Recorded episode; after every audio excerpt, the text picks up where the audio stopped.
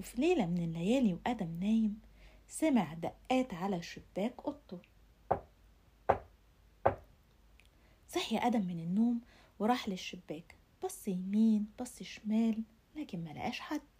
قال "أمم، أكيد أنا كنت بحلم. ورجع تاني علشان ينام. لكن تاني سمع.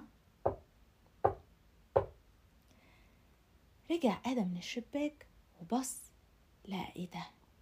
في حاجة بتلمع وبتطير في الهوا ولما دقق النظر لقى جني ذهبي صغير وفي إيده عصاية سحرية.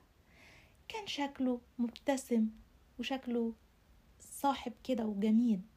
الجني قال له أهلا يا آدم أنا جني الحيوانات أنا عارف إنك بتحب الحيوانات وبتهتم بيها.